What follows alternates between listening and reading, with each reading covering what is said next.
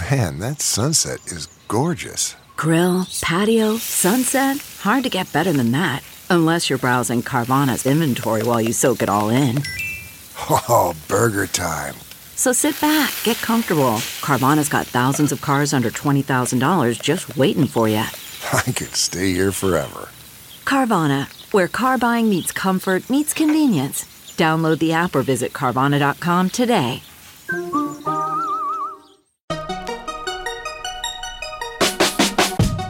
Welcome to the Techmeme Ride Home for Friday, May 29th, 2020. I'm Brian McCullough. Today, I do my very best to break down the whole Twitter slash executive order situation, at least at the time of this recording. Hall of Fame fundraiser drops mic and rides off into the sunset. TikTok has an interesting new rival, and of course, the weekend long read suggestions. Here's what you missed today in the world of tech.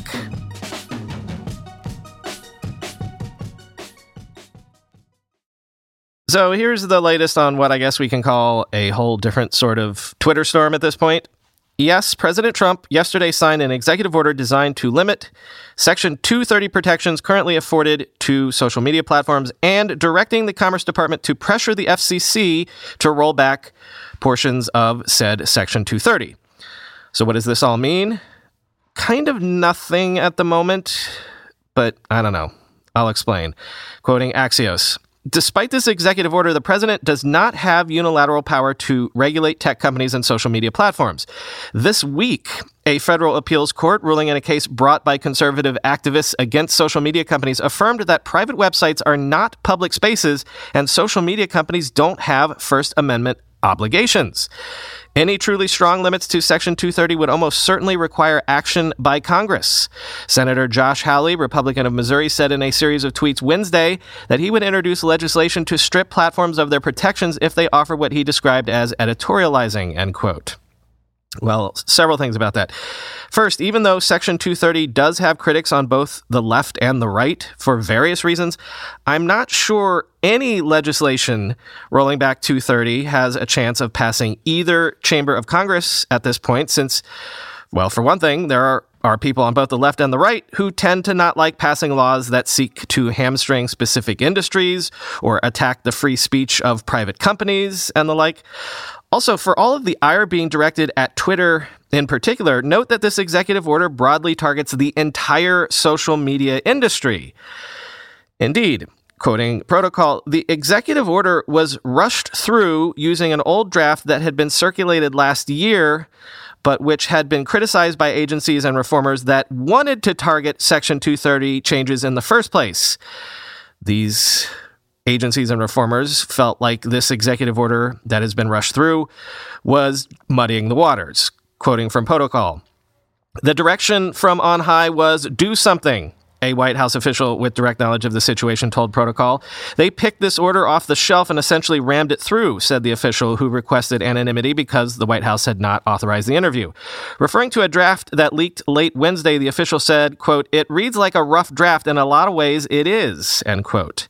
Ironically, the hasty move also angered many lawyers and academics who have been fighting for Section 230 reform for years and believe the administration's actions undermine their cause. Quote, Lots of people are upset with the tech industry for a lot of reasons, many legitimate and many illegitimate, said Mary Anne Franks, a professor at the University of Miami School of Law and president of the Cyber Civil Rights Initiative, which fights against online revenge porn. Quote, for someone to deliberately exploit that ambiguity makes it harder for us to have real principled tech reform, end quote.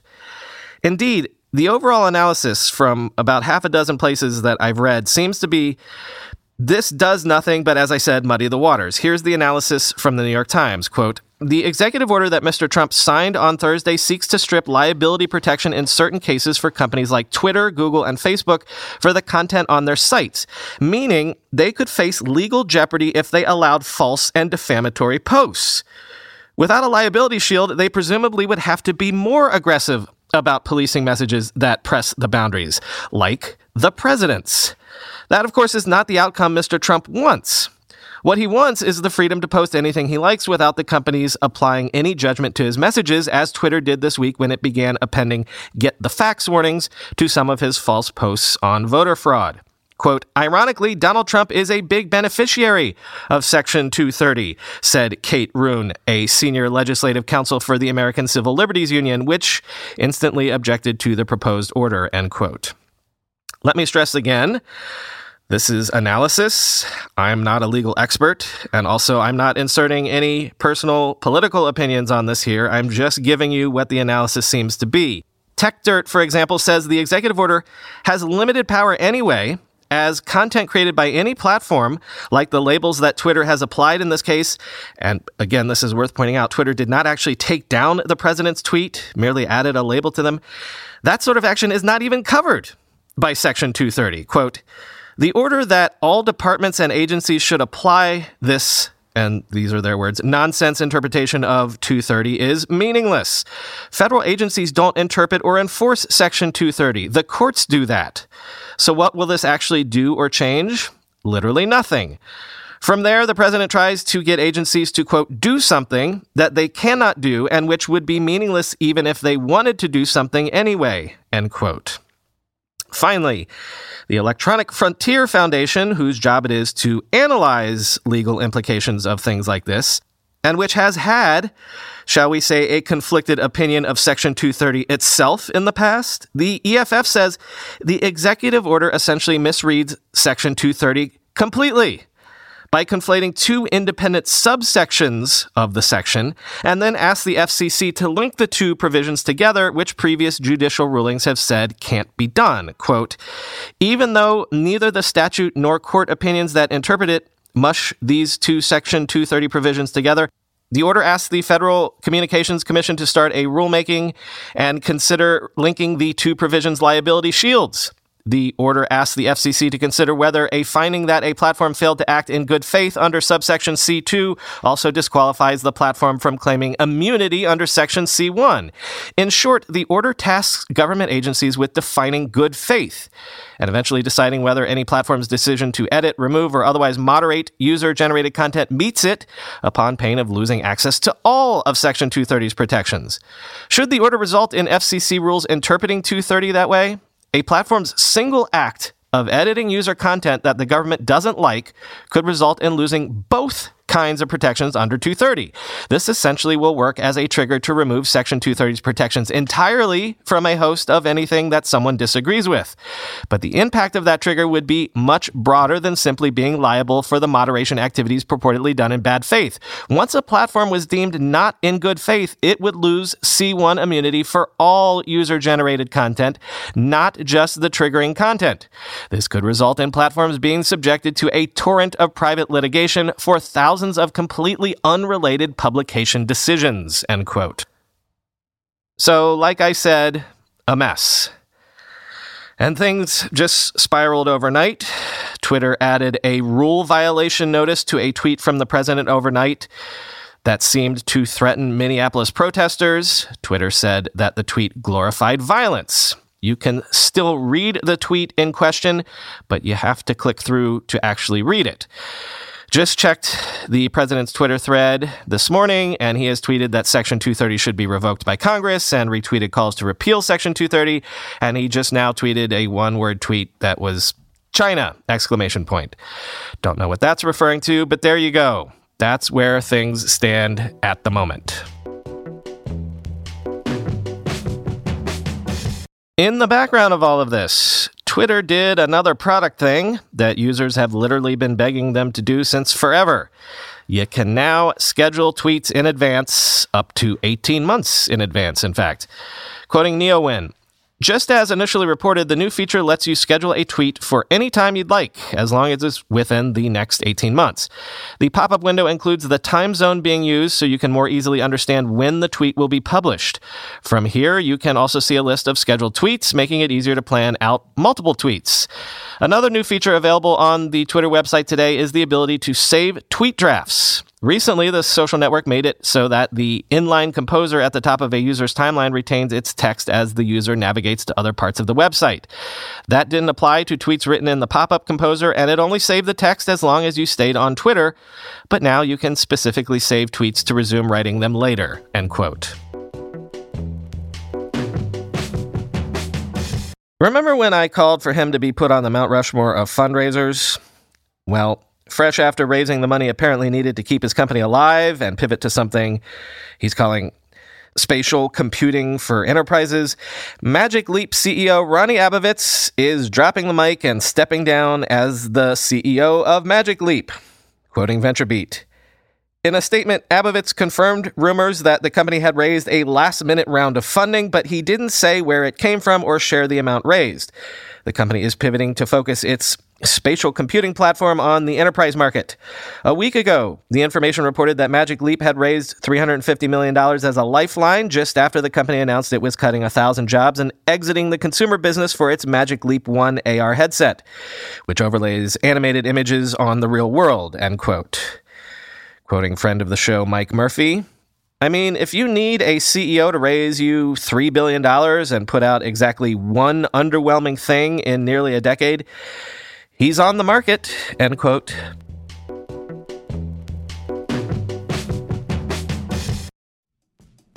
When you go through airport security, there's one line where the TSA agent checks your ID and another line where a machine scans your bag. The same thing happens in enterprise security, but instead of passengers and luggage, it's end users and their devices.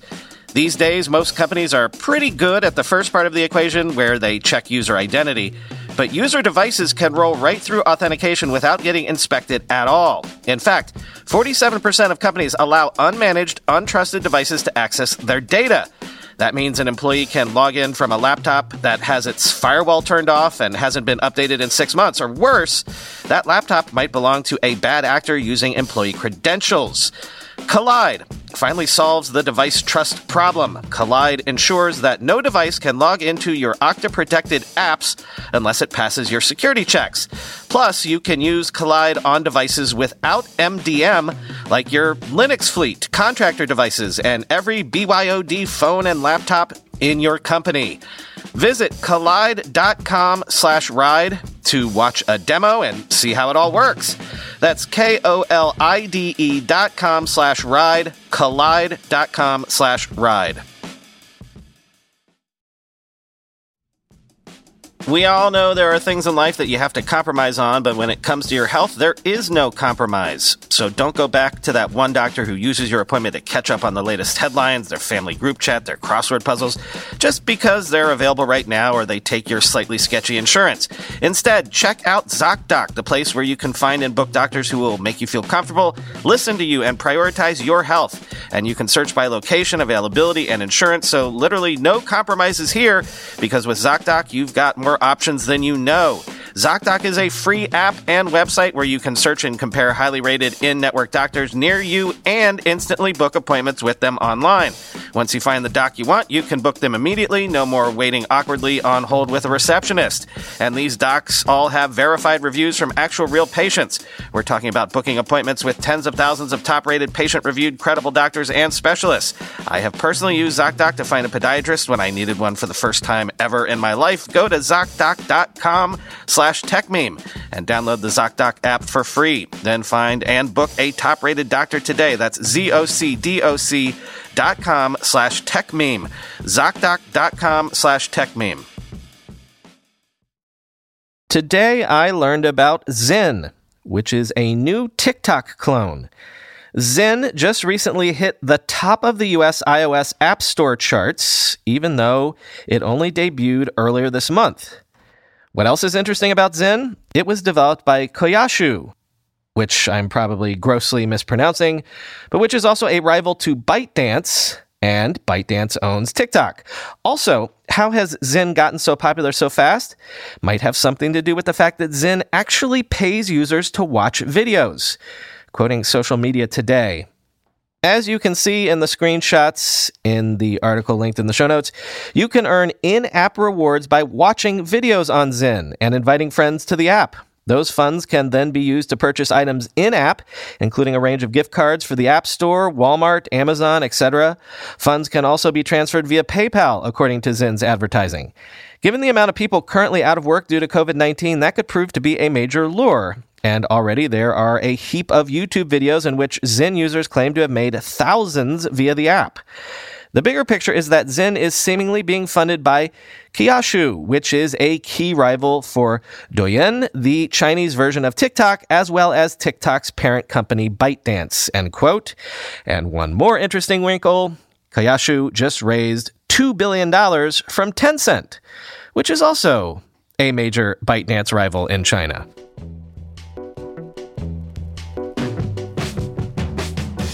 Time for the weekend long read suggestions. First, the New York Times Magazine has a huge behind the scenes look at how the COVID 19 pandemic nearly brought Amazon to its knees. Quote, by the end of April, according to Earnest Research, Total offline sales were down by more than 20% year over year.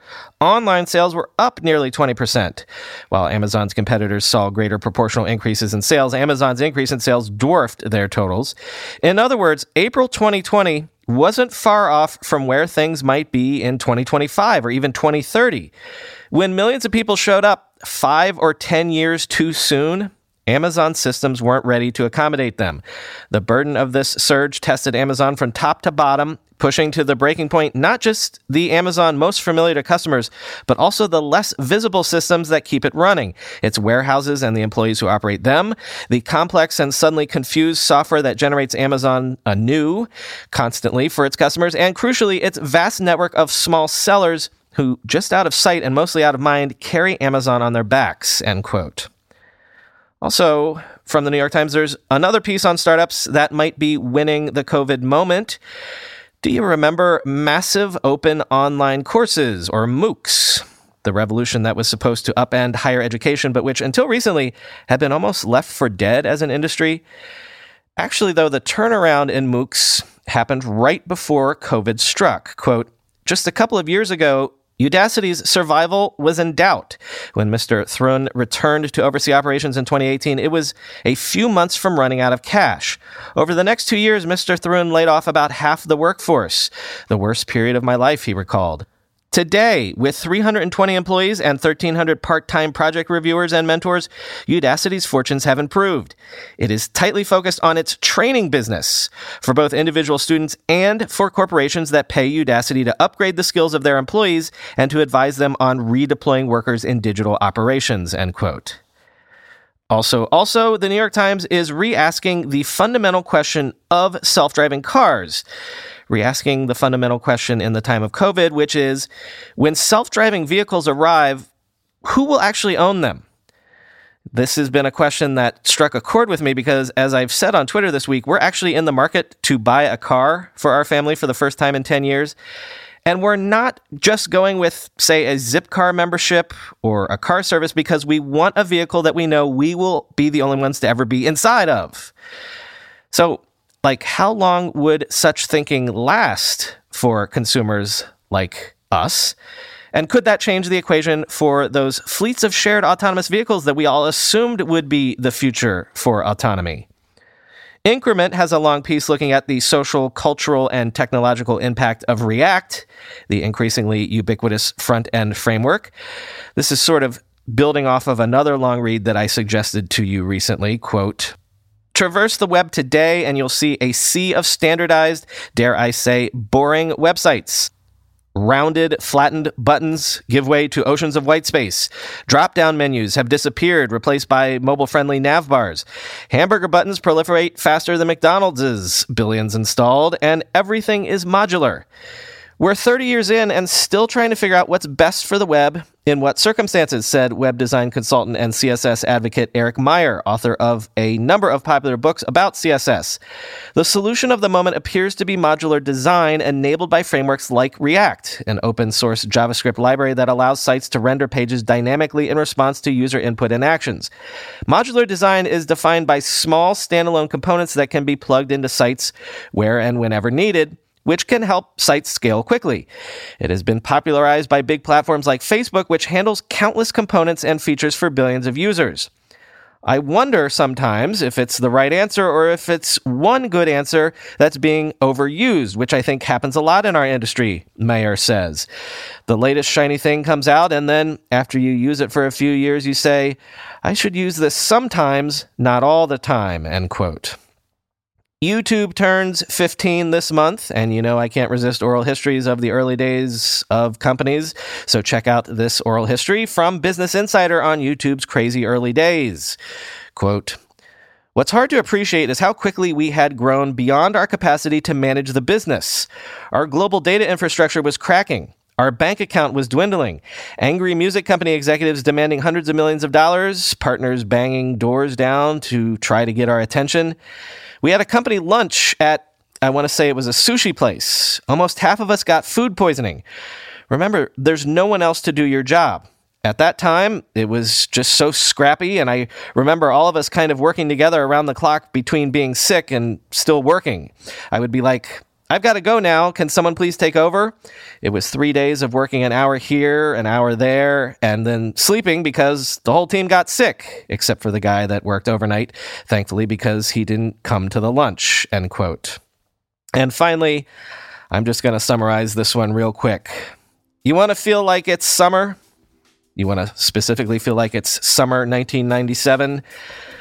The last link in the long read suggestions comes from The Verge, suggesting that you check out poolside.fm and get your late 90s vibe on this weekend.